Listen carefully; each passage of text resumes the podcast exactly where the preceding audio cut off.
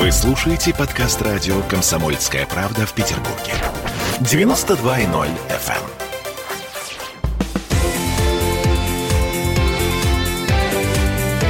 Картина недели. А это мы вернулись в петербургскую студию радио «Комсомольская правда». Я Дмитрий Делинский. Я Ольга Маркина. Ректор гуманитарного университета профсоюзов Александр Записоцкий вместе с нами. А на троих подводим некоторые информационные итоги уходящей недели. В этой четверти часа 80 миллиардов рублей э, потраченных непонятно на что. А, Счетная палата заявила, что фактически провалилась госпрограмма поддержки российских вузов под названием «5 на 100». Я напомню, эту программу придумывали когда? А, Александр Сергеевич, в каком году ее... Сто лет назад. Из ливановских времен она. Корнями. В общем, смысл этой программы заключался в том, что государство будет поддерживать деньгами ведущие российские вузы для того, чтобы эти вузы вошли в мировые э, международные рейтинги. Э, пять вузов в сотне лучших. А счетная палата объявила, что программа провалилась. Ну, счетная палата, с одной стороны, права, а с другой стороны, программа увенчалась большим успехом. Затевалась она ради того, чтобы вузы, которые получили у чиновников в результате ну, образовавшейся, образовавшейся такой закулисной сферы жизни нашей высшей школы, угу. вот эти вузы получили большие деньги для поддержки штанов, чтобы ректоры и э, ведущая профессура этих вузов жила безбедно. А все то, что касается вхождения в мировые рейтинги, это было такое идеологическое прикрытие. Mm-hmm. Побочный эффект, что называется. Да, надо сказать, деньги получили. Да. Э, существенную часть этих денег, существенную часть денег разбазарили. Черт знает на что. Например, на написание псевдонаучных статей и публикаций в западных журналах. Что России совершенно не нужно. Это наша российская система Погодите, образования ни, никуда не да. двигает. Это один из маркеров, эм, позволяющих входить в международные рейтинги. Чем больше научных публикаций ага. в международно да, признанных да, реферируемых да, журналах, да, тем да. выше вуз в рейтинге, да. нет? Только России это совершенно не нужно. Почему? Вот. Если можно, я договорю и потом вернусь к рейтингам. Но часть денег была вузами потрачена на дело. Вот я, например, знаю, что очень много хорошего сделано у нас в Политехническом институте. В ИТМО. Да, в ИТМО сделано много хорошего. Другой вопрос, что это вообще неправильные методы развития системы образования. Э, мы должны для себя определиться. Вот э, у нас есть э, рынок там, деятельности в области образования. Если у нас конкурентная среда или ее нет, и государство это все отстраивает по своему усмотрению, я даже не могу сказать, как в советские времена, потому что в советские времена государство было озабочено подъемом вузовской системы в целом.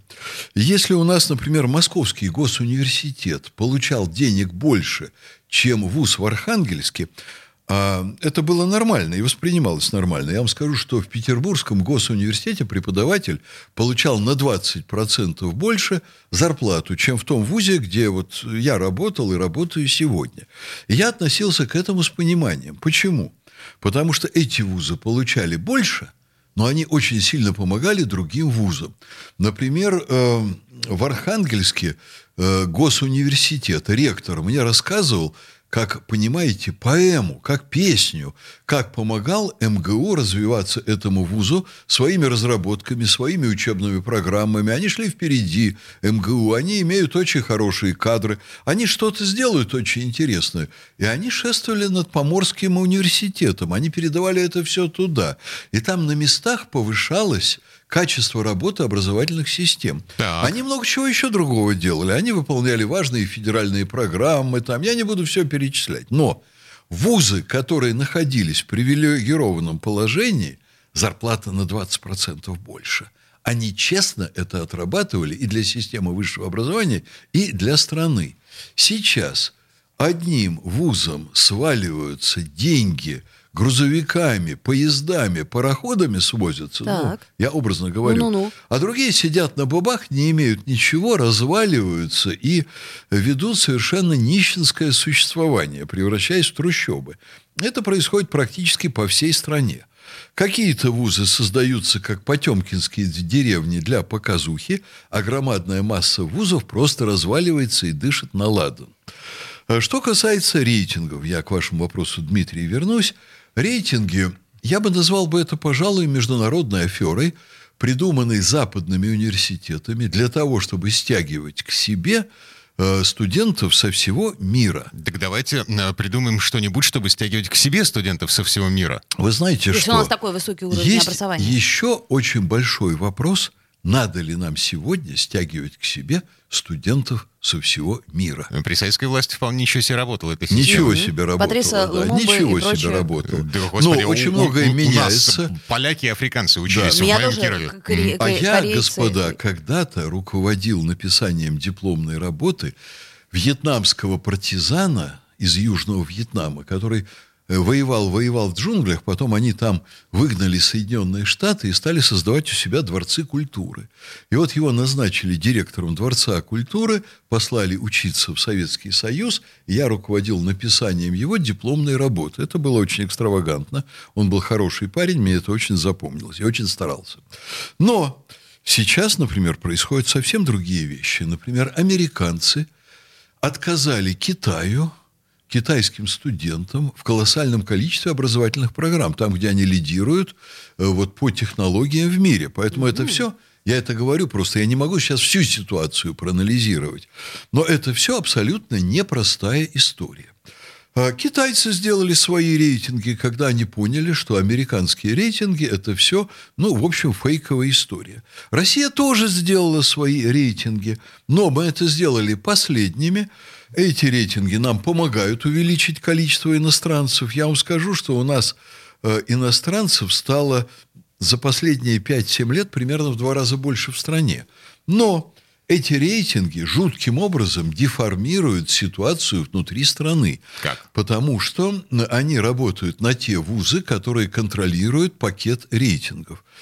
Сама по себе идея рейтингов, она для образования совершенно дурная, потому что разные вузы существуют для подготовки специалистов по разным направлениям, а сама система рейтингов такова, Серьезная наука их, кстати, не признает. Ну, слушайте, есть же отраслевые рейтинги, Во, есть при- прикладные Есть по- по отраслевые там и так далее, и так далее. Но все это в конечном счете существует для деформирования общественного мнения. Потому что никаких объективных рейтингов быть не может в принципе. И я приведу вам простые примеры. Вот есть сферы, в которых рейтинги работают великолепно. Это м, сферы, в которых практически конкуренция происходит по одному всеми признаваемому показателю. Например, в теннисе в большом или в шахматах. Там ты садишься, у тебя есть один показатель. Вы- Выигрыш, проигрыш. Садишься за, за доску. Вот. При этом там отстроена система турниров. Кстати, турниры тоже получают преимущество благодаря вот этой системе рейтингов, те, которые туда вошли. Но оставим тоже это в стороне. Рейтинг вузов – вещь невозможная. Это то же самое, что составить примерно рейтинг жен. Вот попробуйте составить рейтинг жен, да? Так, отлично. А какова Вот- она, вот это- как она это- готовит Это хорошо продукты? готовит. Ну, Вот Да. это хороша в постели. Во-во-во. Это хороша на, э, Да. на, на переговорах с детьми. Она А, хорошо. понятно. Да. То есть Александр А Сергеевич имеет в виду, что, так сказать, разные критерии, да? Это чрезвычайно, И, возможно- понимаете? Вот рейтинг жен, мы сразу понимаем, что это безумие. Рейтинг вузов, Погодите, это тоже... это с этической точки зрения безумие. Нет. А, а по сути дела... Встает А по- сразу по вопрос, сути- какие критерии? Смотрите, Да. а, значит, То, что м, ты выбираешь. да, трудоустраиваемость выпускников, ам, а, средний э, вступительный балл. Дмитрий, Ам, вот великолепно. Как только вы это все берете, вы понимаете, что значит, рейтинг, э, вернее, трудоустройства выпускников, вступительный балл, там оснащенность библиотек, количество профессоров, питание в столовой и так далее, и так далее, это все надо как-то сложить. Сложить это механически невозможно. Это как килограммы складывать с метрами. Значит, надо дать коэффициенты. Как только вы даете какие-то коэффициенты, уже какие-то вузы начинают получать большие преимущества. Например, допустим, железнодорожный вуз, в котором 100% распределения, или военный вуз, в котором 100% распределения, получает огромные привилегии, если мы судим по распределению, по сравнению с гражданским вузом и так далее. Вот какие вы показатели не возьмите, вы ввели коэффициенты, А коэффициенты могут быть разные. Кто ввел коэффициенты, тот получил преимущество. Дальше. Все рейтинги, все до единого рейтинги содержат экспертные оценки. Значит, кто является владельцем вот этого пакета рейтингов, тот является владельцем экспертных оценок. О том, насколько это грязная история, вы можете догадаться, если вы поймете, что ни один вообще рейтинговый центр, который этим занимается и берет это на себя, никогда не публикует методику составления рейтингов и конкретные цифры. Вот скажите вы любому рейтинговому агентству, дай нам методику расчета, по которой, например, гуманитарный университет профсоюзов оказался лучше или хуже Петербургского университета культуры. Дайте нам методику вот сравнения вот этих двух вузов. Вам никто никогда в жизни не откроет. Понимаете? Потому что это манипуляции, это нечестно, это игра с показателями. И уже составляя коэффициенты, вот вы их как только опубликуете, если вы коэффициенты опубликуете, вы увидите, что это пространство для игры. Угу. А дальше экспертные мнения. Опубликуйте экспертные мнения. А у нас анонимные эксперты, а мы не можем это сделать. А у нас бальная система. Я видел рейтинги экспертные. Но вы понимаете, когда эксперт составляет рейтинги, например, в России, значит, больше тысячи вузов государственных плюс негосударственных. Никогда ни один эксперт не бывает во всех вузах. Mm-hmm. Это понятно. И так далее, Их слишком и так много. далее. Туфта. А, с, в общем и целом, значит, а, при поступлении, при выборе э, будущего места учебы мы на рейтинги не смотрим. Так? Ну, если хотите стать игрушкой в руках шарлатанов, смотрите на рейтинги. Я, между прочим, книжку написал вместе с «Комсомольской правдой» «Как выбрать вуз». И моя рекомендация простая. Отодвиньте рейтинги в сторону. Это вранье. Причем вранье наглое. И ездите по вузам, выберите специальность, по которой вы хотите учиться, выберите город, в котором вы хотите учиться, потом посмотрите, по каким специальностям в этом городе готовят, проедьте по вузам и посмотрите. Иначе вы можете вляпаться и очень сильно. У меня буквально последний вопрос. А насколько, по вашему мнению, котируется наше российское образование в Европе, в Соединенных Штатах и прочее-прочее? Я вам скажу, что по факту у нас очень хорошее, на мой взгляд, образование. Очень хорошее. Но существуют другие проблемы. Люди выбирают вузы, и люди на Западе, и люди в Африке, и так далее, с точки зрения своего будущего, с точки зрения работы, жизни в определенной социальной среде. Поэтому есть смысл людям Запада ехать туда, где они получат образование, которое они потом смогут применить в своей социальной среде наилучшим образом. Если ваша страна имеет хорошие отношения, там, экономические связи, работает с корпорациями, России нужно ехать сюда. Если ваша страна вот в той отрасли, где вы хотите получить образование, работает с американскими или немецкими компаниями, надо ехать туда. Если вы хотите из Африки переехать в Германию, вам надо ехать учиться в Германию. Кроме того, есть очень много вопросов просто вот по жизнедеятельности человека в социальной среде той или иной страны в течение четырех лет бакалавр, еще в течение двух лет магистр. И когда люди едут в Россию, они в очень большой степени руководствуются своими представлениями о порядке здесь, безопасности здесь, о продуктах питания здесь, об отношении к иностранцам здесь. Вот я думаю, как ни странно, что после торжества движения Black Lives Matter в Соединенных Штатах многие темнокожие из Африки задумаются, ехать ли им в Соединенные Штаты. И будут искать другие места. Скорее всего, это будет там Западная Европа. Но по ряду причин – им достаточно трудно ехать к нам. К нам они едут в основном потому, что у нас очень невысокие цены.